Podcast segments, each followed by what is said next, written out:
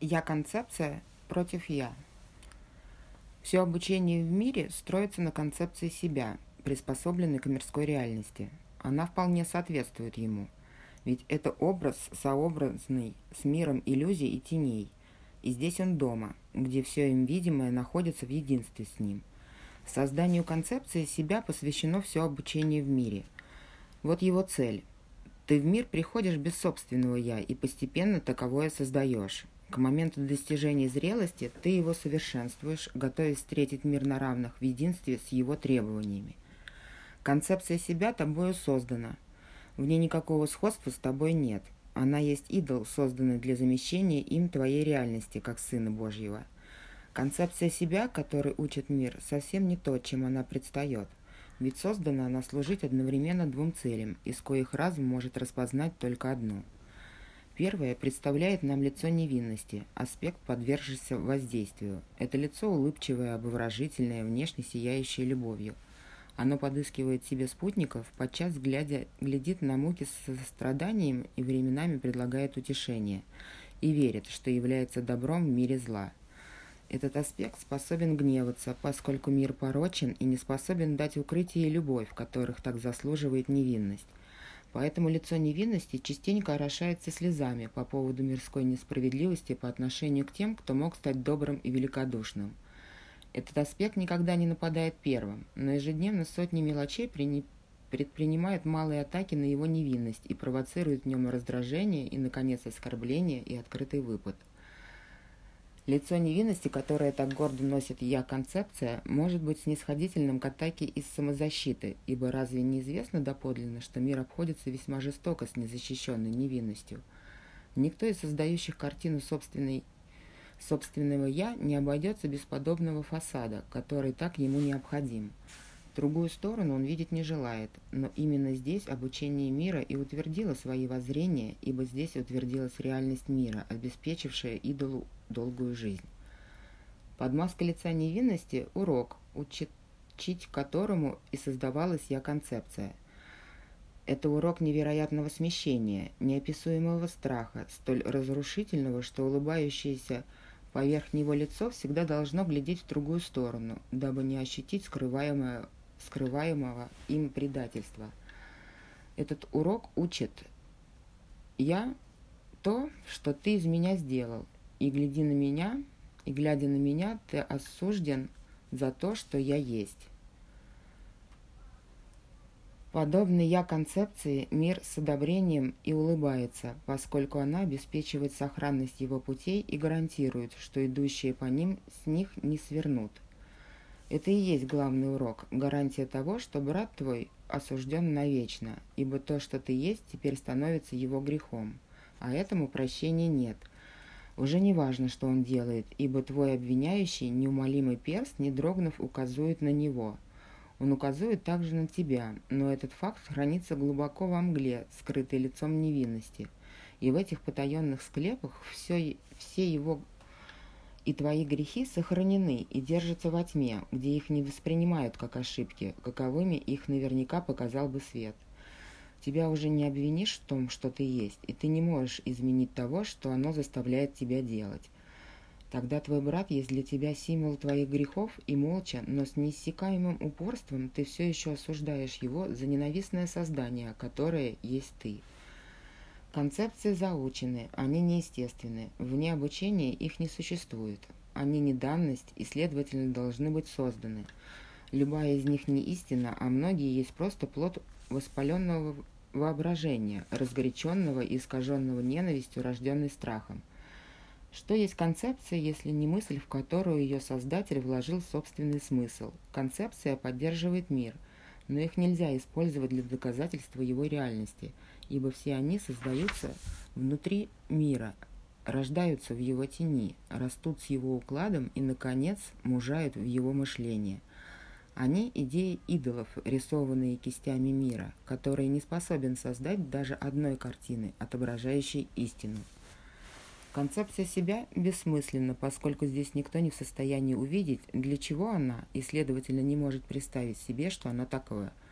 И тем не менее, все обучение, направляемое миром, и началось, и кончилось, преследуя единственную цель – учить тебя этой концепции себя, чтобы ты выбрал повиновение мирским законам, и чтобы не стремился сойти с его дорог, чтобы не осознал, каким ты видишь самого себя.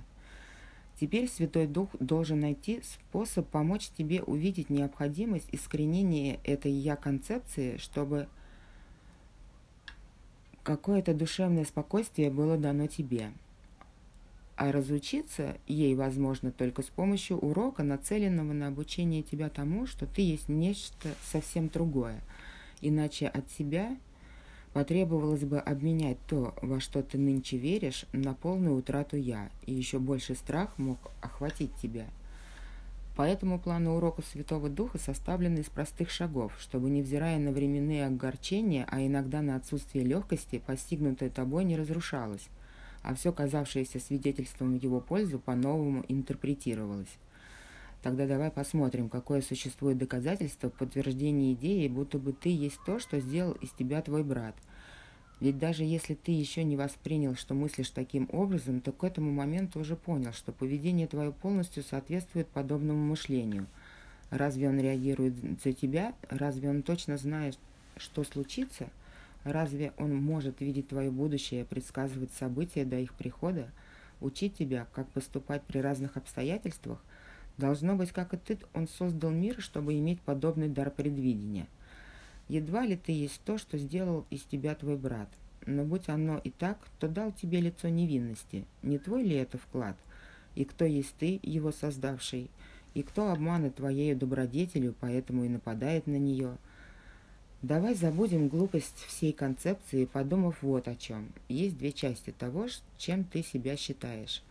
Есть одна – создание брата, кто был создателем другой – если одна – создание брата, кто был создателем другой, и от кого что-то должно храниться в тайне.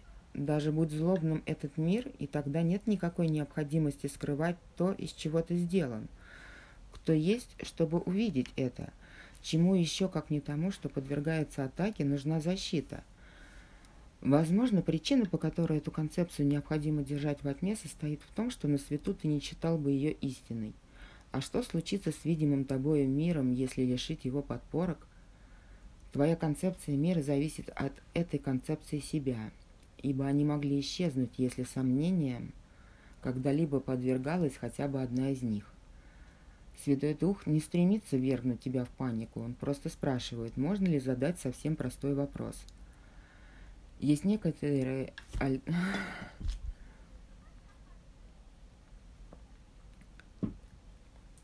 Есть некие альтернативы в том, чем ты должен быть. Ты можешь быть, к примеру, тем, чем пожелаешь быть брату. Это смещает концепцию себя с того, что целиком пассивно, освобождая по меньшей мере путь для активного выбора и некоего признания, что взаимодействие имело место. Есть некоторое понимание, что выбираешь ты из вас обои, за вас обоих, и смысл того, что он собой представляет, был дан тобой – это также показывает некий проблеск понимания закона восприятия. То, что ты видишь, отражает состояние разума воспринимающего. Но кто был тот, кто первым сделал выбор? Если ты есть то, чем выбрал быть своему брату, то альтернативы для выбора уже присутствовали, и, кто, и кто-то первым решил выбрать одну и отказаться от другой – Хоть этот шаг имеет некоторые преимущества, он еще не подводит к главному вопросу. Что-то должно было случиться еще до этих концепций своего «я», что-то должно было прибегнуть к обучению их породившему. Этого не объяснить ни одной из двух точек зрения. Главное преимущество сдвига от первой ко второй состоит в том, что ты каким-то образом своим решением сделал выбор. За это обретение, однако, заплачено почти равной потерей, ибо теперь тебе вменяется в вину то, чем является твой брат. Ты должен разделить его вину, поскольку выбрал ее для него в подобие своей. И если прежде был вероломным только он, теперь ты должен быть осужден с ним заодно. Концепция «собственное я» всегда была одержимостью этого мира, ведь каждый верит, что должен разрешить загадку самого себя.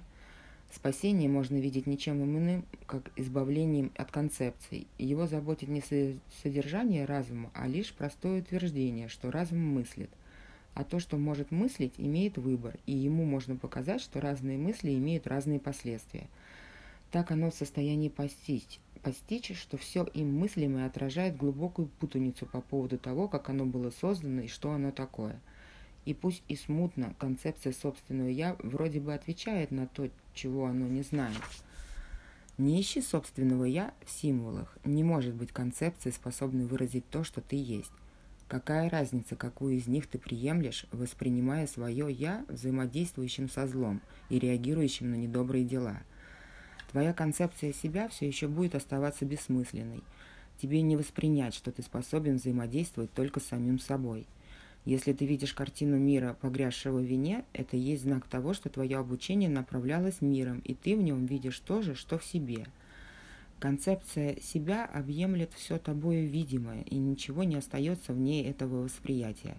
Если что-либо может тебе навредить, ты видишь картину тайных своих желаний, не более того – в любых страданиях ты видишь собственное скрытое желание убивать.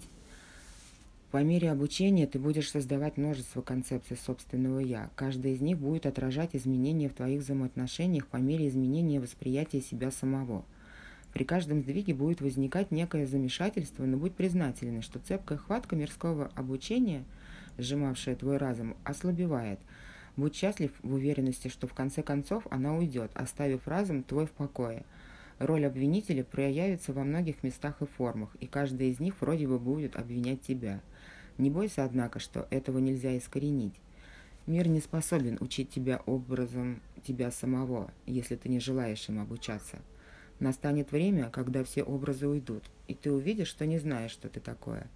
Именно в этот открытый и непредвзятый разум вернется истина, неограниченная и без помех. Там, где отброшены концепции себя, истина предстает такой, какая она есть. Когда сомнению и вопросам подвергнута каждая концепция, и когда признано, что ни одна из них не обусловлена предпосылкой, способной противостоять свету, тогда истина свободна, чтобы войти в свое святилище, очищенное и освобожденное от вины. Нет утверждения, вызывающего в мире больший страх, чем это. Не знаю я, что я такое, и, следовательно, мне неизвестно, что я делаю, где нахожусь или как мне смотреть на мир или на самое себя. Но в обучении этому рождается спасение, и то, что ты есть, само расскажет тебе о себе.